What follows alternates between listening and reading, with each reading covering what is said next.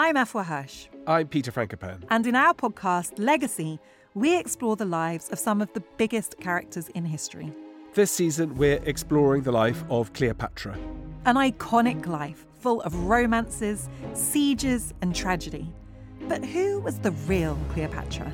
It feels like her story's been told by others with their own agenda for centuries. But her legacy is enduring, and so we're going to dive into how her story has evolved all the way up to today. I am so excited to talk about Cleopatra, Peter. Love she Cleopatra. is an icon. She's the most famous woman in antiquity. It's got to be up there with the most famous women of all time. But I think there's a huge gap between how familiar people are with the idea of her compared to what they actually know about her life and character. So, for pyramids, Cleopatra, and Cleopatra's nose, Follow Legacy now wherever you get your podcasts. Or you can binge entire seasons early and ad free on Wondery Plus.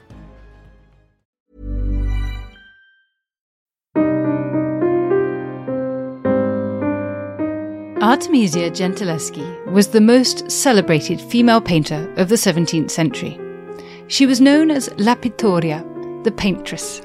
She was as famous in her lifetime as Rubens or Van Dyck. Born in Rome in 1593, her first surviving work, of Susanna and the Elders, dates from 1610 when she was just 17 years old. Six years later, she was the first woman to join the celebrated Accademia del Disegno, the Florentine Academy of Art. But the events of her life were as savage as the events depicted in her paintings. And my guest today argues that they may well have created that energy and fury. Elizabeth Fremantle has previously published four critically acclaimed Tudor historical novels, among them The Girl in the Glass Tower and Queen's Gambit, soon to be the feature film Firebrand. And as E.C. Mantle, she's written two gripping historical thrillers, The Poison Bed and The Honey and the Sting.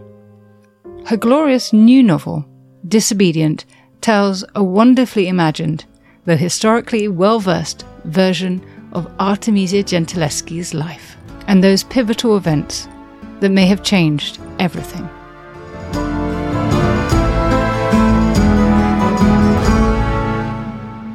Elizabeth Fremantle, welcome to Not Just the Tudors. Well, I'm very happy to be here and I'm very excited to talk about Artemisia. Your star is very much in the ascendant.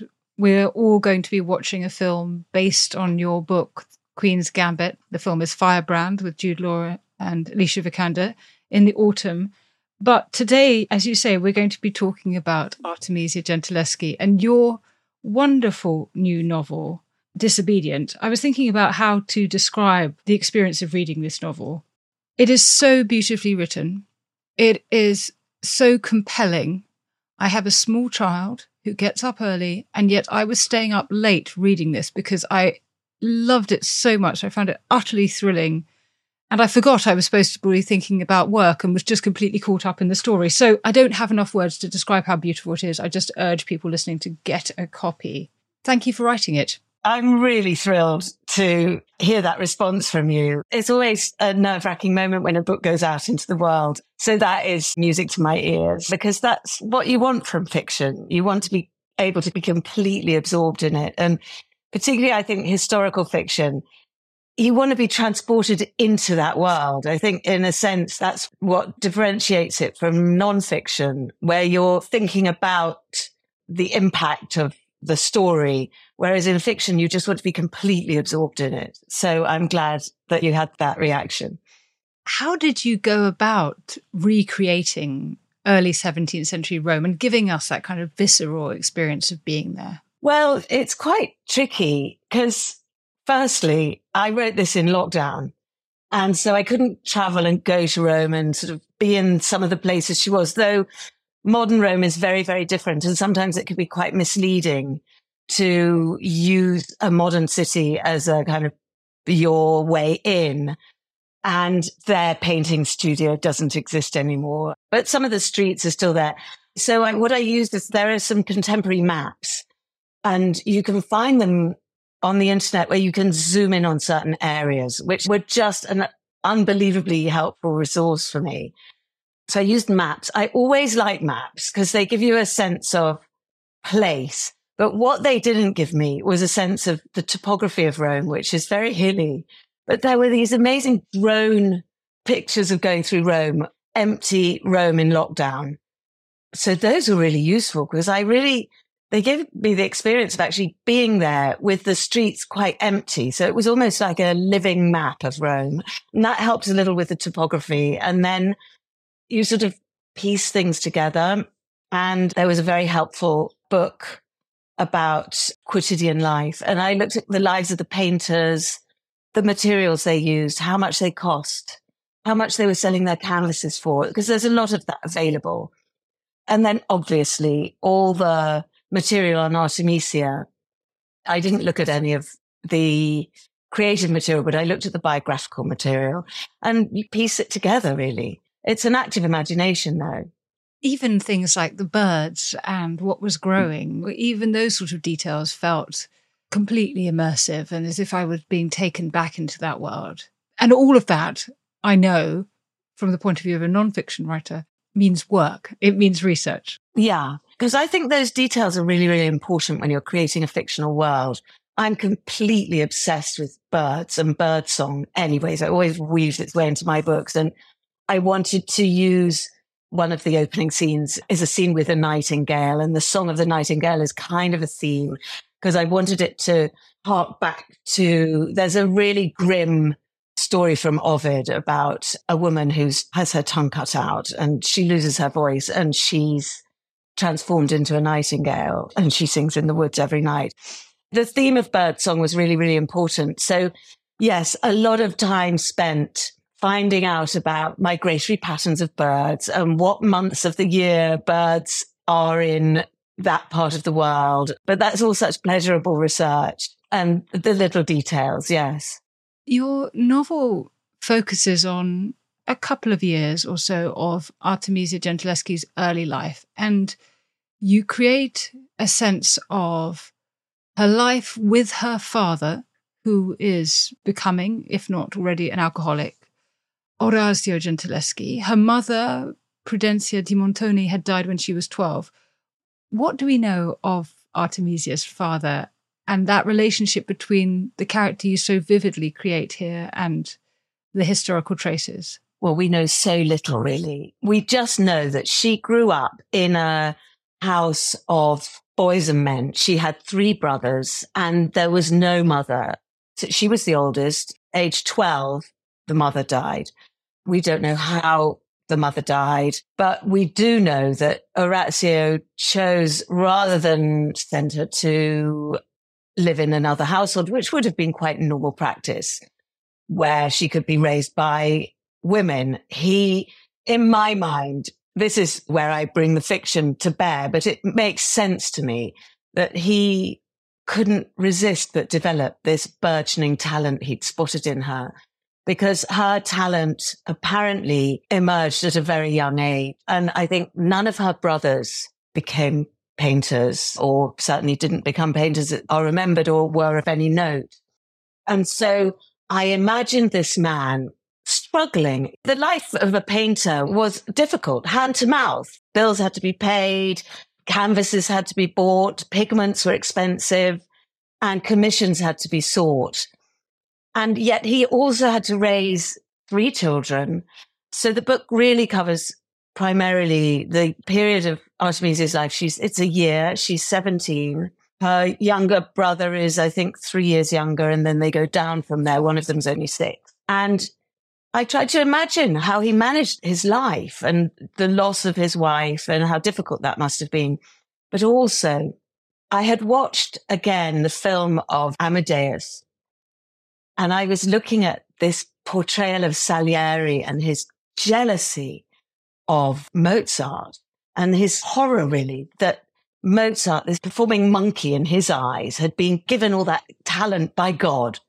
And so I used that as a starting point where Orazio, the father, he loves his daughter and he's so impressed by her extraordinary talent, but he can't bear the idea that she's a woman, that she's been given this talent and she's a woman because he can't conceive of her as being what she wants to be and what she knows she can be, a painter and judged alongside her male peers. There were women earning their livings as painters. There were not lots. There were a handful of female portrait painters in the period. And from the 50 years before, Anguissola was well known and worked at the Spanish court and did many very beautiful paintings. But Artemisia wanted to be something more. She wanted to tackle the big subjects. She didn't want to be a portrait painter. But her father, it was an impossible thought for him.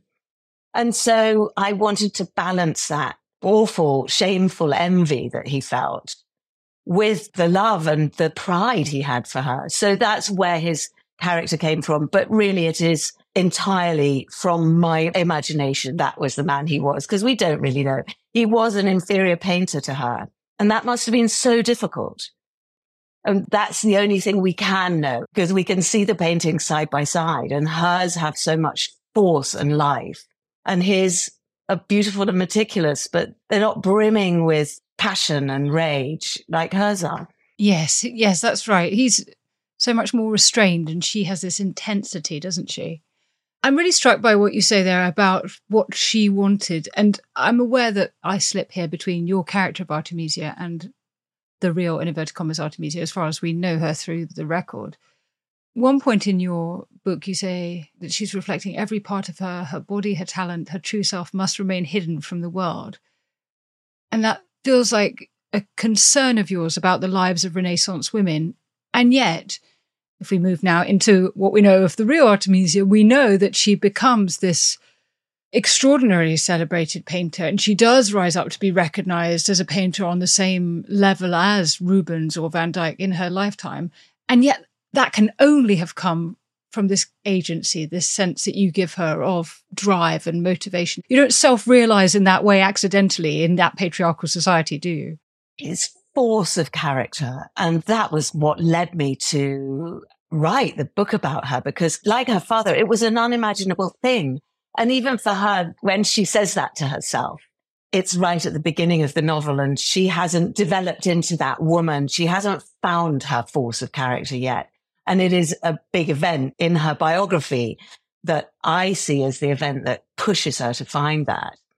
And yes, what an extraordinary woman because she really did achieve all that only to fall into obscurity so I'm so happy that she's really seems to be having a moment now and people are really responding when I say I've written a book about her. They go, Oh, I'm obsessed with her. And it makes me so happy to know that 400 years later, she's going to be a household name. Can we think about her as an artist? And we have the amazing evidence of her pictures. What can we say about her technical skill? Your Artemisia paints fast you know, do we know that she worked fast? Or Do we know she worked from life? What do we know about her working style? We don't really know anything. I mean, we can look at her brushwork. We can inspect her pictures to the finest degree, but we don't really know more than what we can see. We do know that she painted from life because those pictures can only have been painted from life because they are so alive. And of course, that too would be taboo. This is a Catholic place in a time when nudity and particularly for women, there was this kind of contradiction within the culture that the walls of Baroque Rome were covered in the images of the naked body.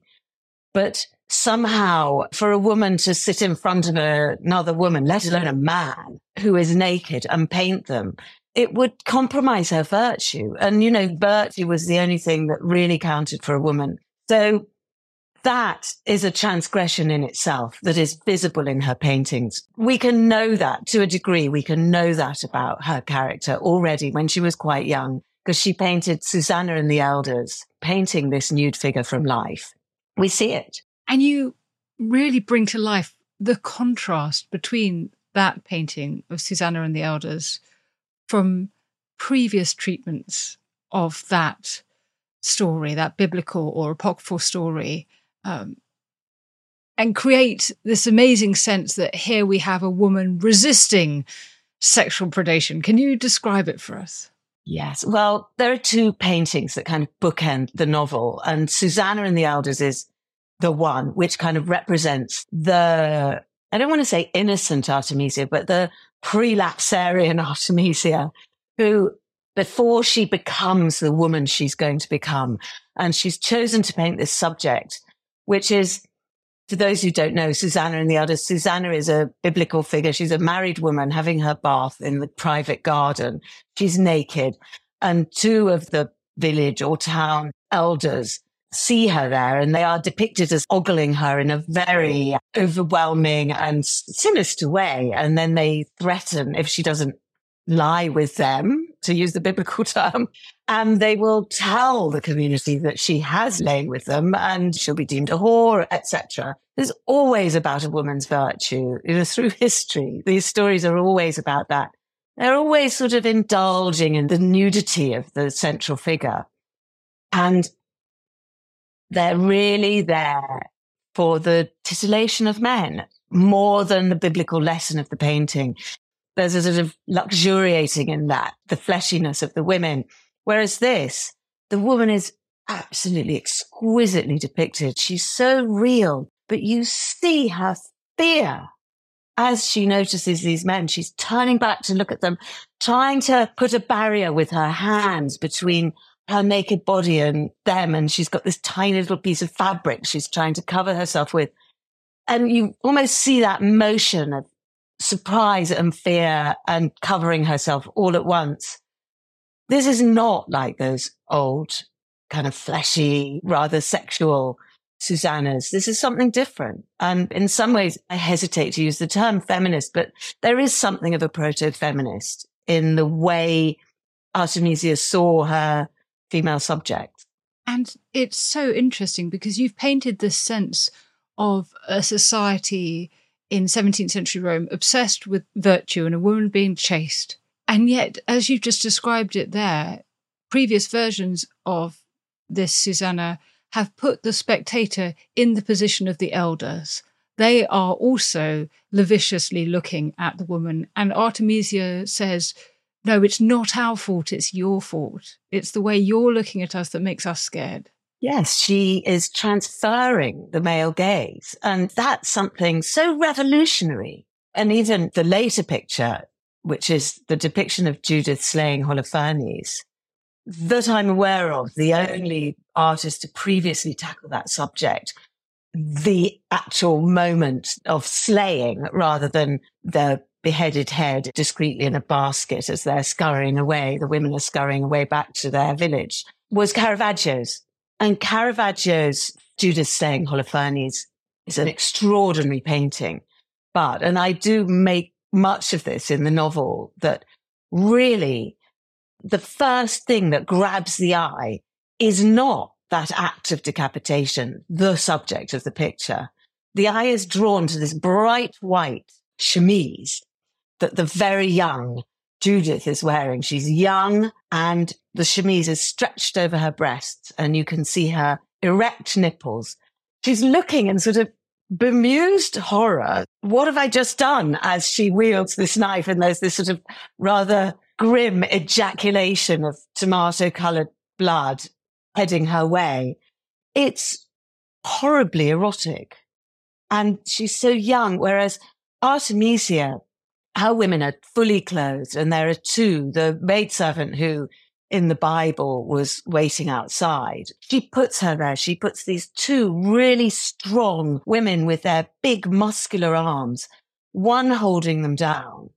And Judith is hacking his head off. There's a spurt of blood that goes out like a Catherine wheel.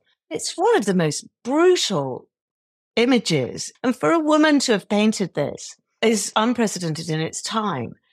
And interestingly, she painted two pictures of this almost identical. The women are slightly differently dressed and there are certain different things when you look at them. But I had it pointed out to me by an art historian that in the second one, he felt it was the first instance of paint being flicked onto the canvas in a really abstract way. And you can see it. It's there. This paint has not been meticulously painted. It's been thrown at the canvas. So I look at that a little bit in the novel too, as another depiction of her rage at the events of her life, which has been shaped by men It's an extraordinary painting. It's in the Uffizi, and I recommend anyone, if they can, to go and see it.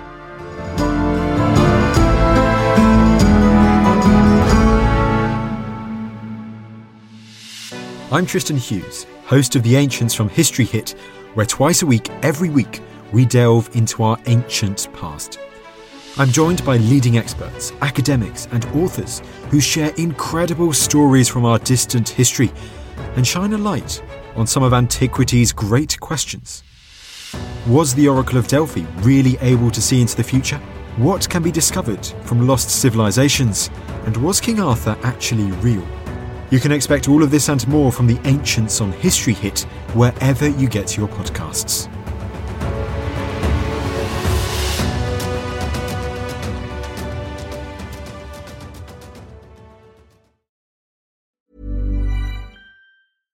I'm Afua Hirsch, I'm Peter Frankopan. and in our podcast, Legacy, we explore the lives of some of the biggest characters in history.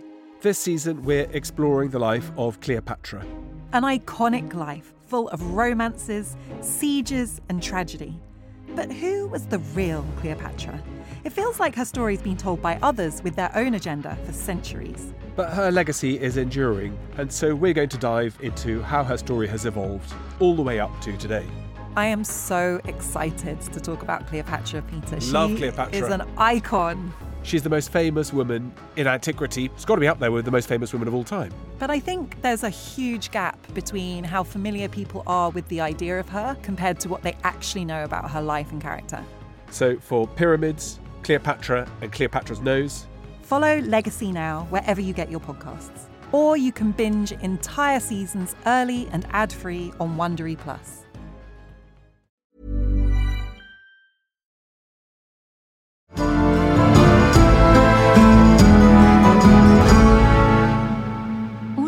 This book, you cite her in her own words, a couple of them for the listeners. I'll show you what a woman can do, and as long as I live, I will have control over my being. So, I thought you might tell us a little bit about the documentary evidence of this authentic voice of hers, and also the relationship that you see between her work and that autonomous energy that we read in her letters. Yes, I think you only have to look at the way she writes, and it's just there's a kind of striking handwriting, forward propulsion. But all those details help create the sense of a person. I mean, and as a historian, you will know what that feels like when you see a document that shows you something of the character before you've even read it. It's a really remarkable thing. And there are lots of letters which is just wonderful. And there are letters where she's demanding proper payment and she's really asserting herself. She's arguing for better payment for women. And she was a woman unlike other women in her time. In a sense, she was a libertine. I see it. Are many, many letters between her and her lover, who was also friendly with her husband. And the husband and Pier Antonio Stiattesi, who she married finally. He's in correspondence with her lover, Maringhi. And to me, I see her as a kind of early Bloomsbury group style setup. Those letters, you know, the firmness and the negotiations she's making about her commissions and how she's going to be paid. She wants more money if she's going to be drawing extra figures in them. And she's no pushover. I love that. And also, of course, we've got the court transcript fortunately, Mary Garrard has a translation in her wonderful book that is basically a pretty full biography, pretty much what we know about Artemisia, though the love letters showed up later. She has all the court transcripts there in English. Thank heavens, because my Latin is certainly not capable. and we get not only the testimonies of all the other witnesses, but we get Artemisia's testimony and her voice. And of course, the words that she said that really echo down is, it's true, it's true, it's true, that she repeats it and really asserts it. So those documents were all an incredible help to me. I want to come back to the court transcripts in a second, but you've mentioned just there Pier Antonio, who becomes in your novel I think it's fair to say, a largely invented character of Piero. And I love the way that you've imagined into the gaps in the historical record here. This is what you novelists get to do and makes us so jealous. And it's just an amazing sense of what might have been and what might explain the things that we do know. Yes. I mean, he's called Pier Antonio. I call him Piero. It's like a little nickname. You know, he's like a kind of Shakespearean character from Midsummer Night's Dream or something. There's something slightly ephemeral about Piero. I've characterized him as homosexual and he obviously has to hide that. And they have this extraordinary friendship, he and Artemisia. He recognizes that for Artemisia, her work and her talent is much, much more precious than anything else about her. It's more precious than her virtue. It's more precious than anything. And he's the only one that really recognizes that. And so through his understanding of the fact that she puts her art before anything, but he knows that she will have to marry eventually. And of course, he is blighted by this idea that she'll have to marry, she'll be with a husband who won't want her to be a painter or not the kind of painter she wants to be. And so they have this extraordinary bond that she knows his secret and he knows her secret, which is that she's not interested in marriage. She's not really interested in men. She's only interested in her art. And so in some ways, they're both freaks according to the society they live in. So their friendship is a really key part of the book. A lot of the novel, he's not there, he's absent, but his thread runs through it. It certainly does. And it's a reminder, though we don't know for certain whether he was homosexual or not, we certainly know that this was a society that, in its patriarchal nature, was as negative for homosexual men as it was for women in the sort of dominant experience of heterosexual patriarchy. So, coming to that, you mentioned the court transcripts, and they are incredibly detailed and vivid accounts of something that happened to her. And we're going to tread around this carefully because I want people to be able to experience your novel with all of the compelling intensity that I did when I didn't know exactly what was going to happen. But at the same time, I think it's really important that we talk about this element of both your novel and Artemisia's real life. And here you are mirroring that. So perhaps we can talk about that relationship between what you write and what happened. Yes. Well, Artemisia is a survivor. She's a survivor of sexual assault or rape. And she has to prove her testimony in court where she says she was raped by a man who denies that she was. And she has to prove her testimony under torture as well, which is just so horrific.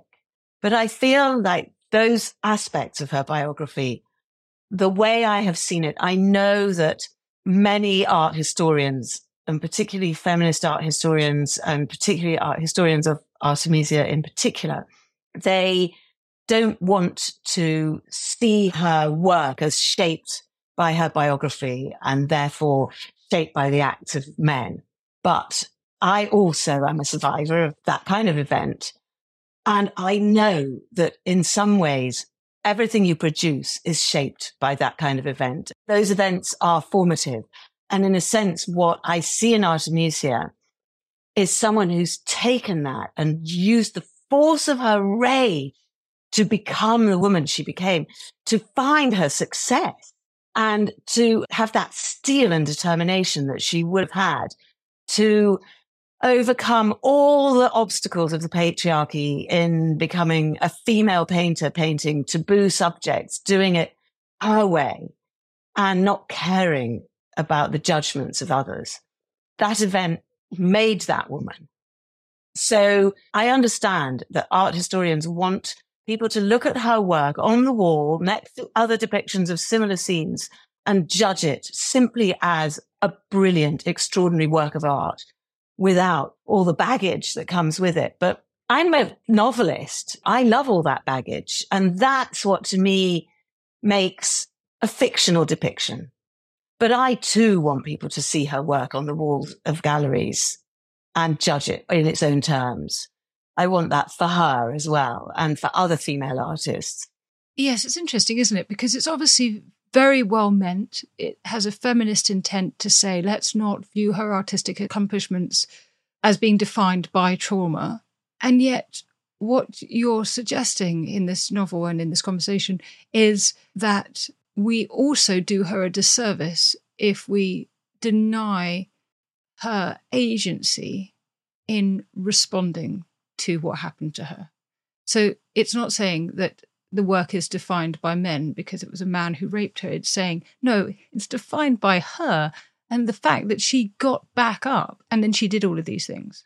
Absolutely. Absolutely. That she used what might have sent another woman into a nunnery or to suicide or God knows what. She used it to really ignite the fire underneath her to shape herself. It's as if she gave birth to this new version of herself through that event. And that's very much how I see it. It's as if she puts herself in control as a result of that. And it's interesting material for me as a fiction writer. You portray a disjuncture between how her assault is seen, that she sees it as violence against her, and her father sees it as a stain on the family honour. And the sources must be tricky on this one because anything she would have said, or anything she did say, would have been shaped by trying to create a retelling that was most likely to get a conviction. Do you have a sense of what we can know about how Artemisia might have thought about this? Only one that comes from my imagination, really. I mean, you can read and read and analyze the testimony and you can look at the testimony of the others I think some of those which were really disproved in court, men saying, yes, they carried letters between her and all her multitude of lovers when she couldn't read or write. So these were disproved just in their own terms. So we can differentiate between the false narratives and the true narratives. And I choose to believe that her narrative is completely true. And I take that from looking at that picture that Judith because there it is. There is her revenge for something that certainly happened. And also her account is so specific. The tiny details of holding onto the bedpost and little details of this little knife she throws at him. And it's all there and just smacks of authenticity. You know, I feel like you can see this truth and these cries she makes in court. It's true. It's true. This is someone who really emphatically wants to be believed. And also you have to put that up against all these other women who maintain that they have not been believed. They have had similar experiences.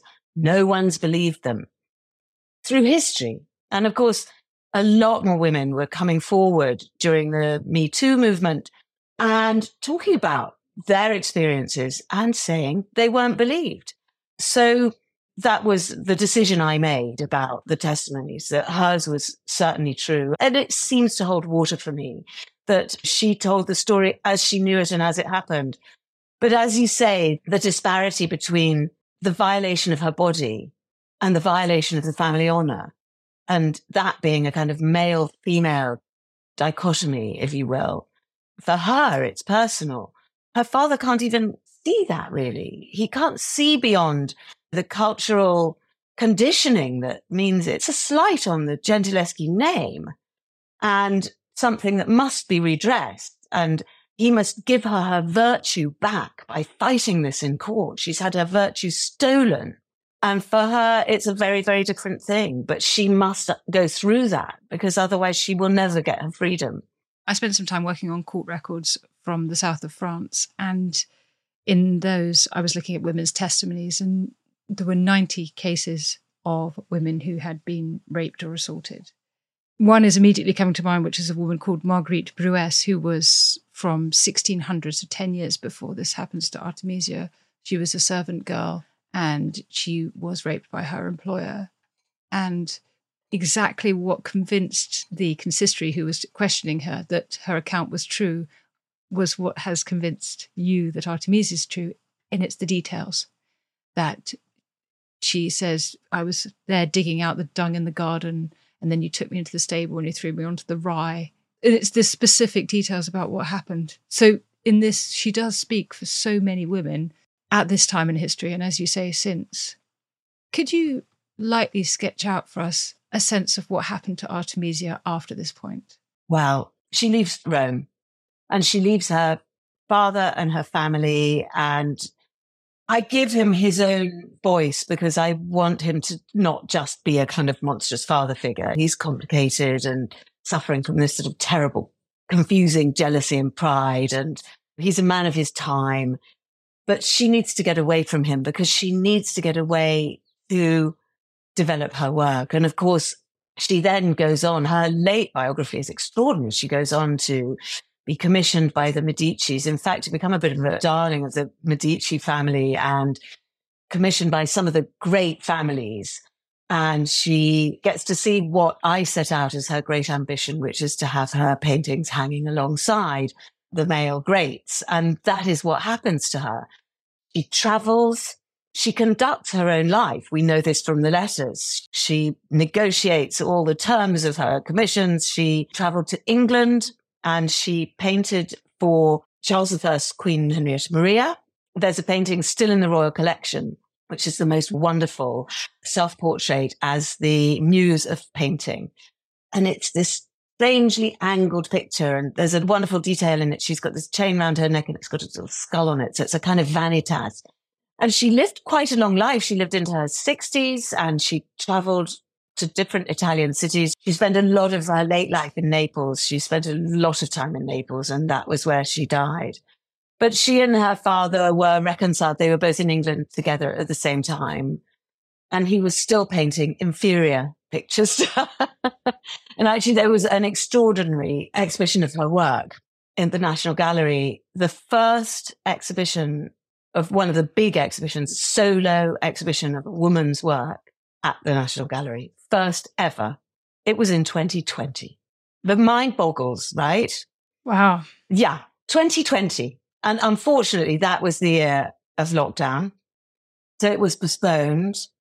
And so when it opened, 12 people at once could go in and everything. So that was kind of amazing because you did get to see the pictures without having to look over heads and hustle about.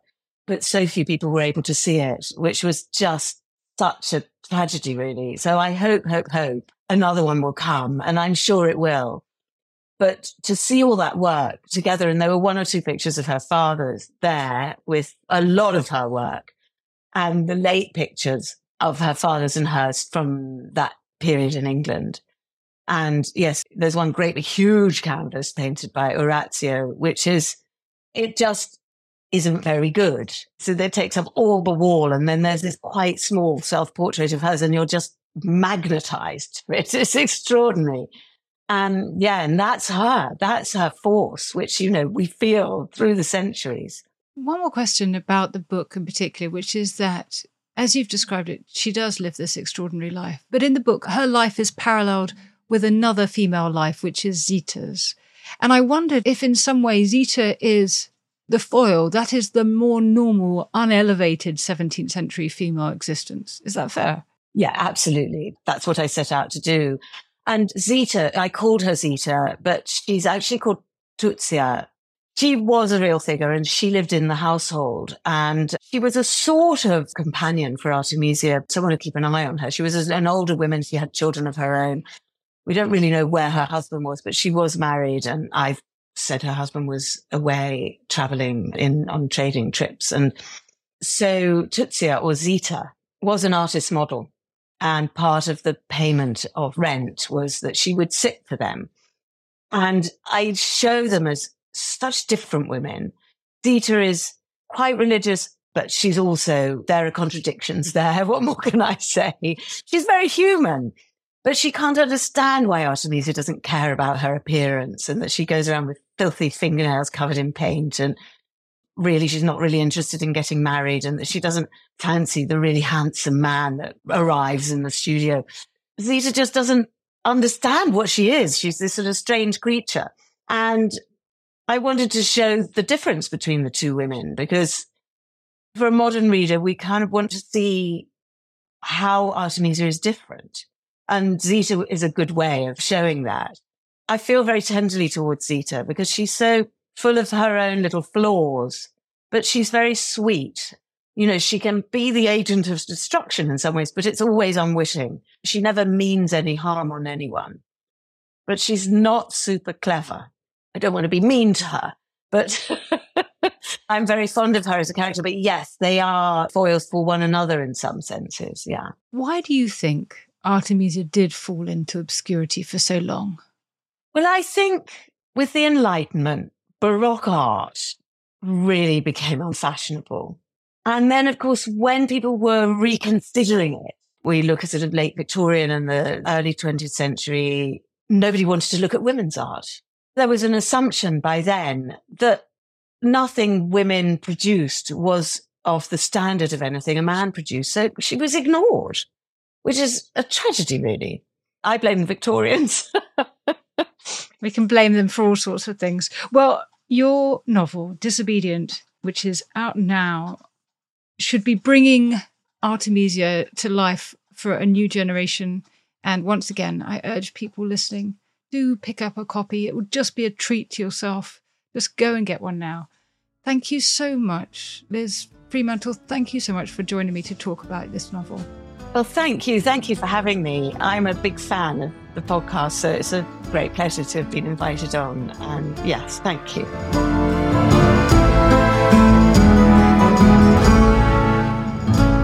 And Thanks to my producer, Rob Weinberg, my researcher, Esther Arnott, and Joseph Knight, who edited this episode. And thanks to you for listening to Not Just the Tudors from History Hit. We're always eager to hear your suggestions for podcast subjects, so drop me a line at notjustthetudors at historyhit.com or on Twitter at notjusttudors. Also, if you're in need of an extra hit between podcasts, do sign up to our newsletter, Tudor Tuesday Details of how to do that are in the notes below this podcast. And please rate, rank, bestow multiple stars, and comment on this podcast wherever you listen, including on Spotify. It really helps more people find not just the Tudors.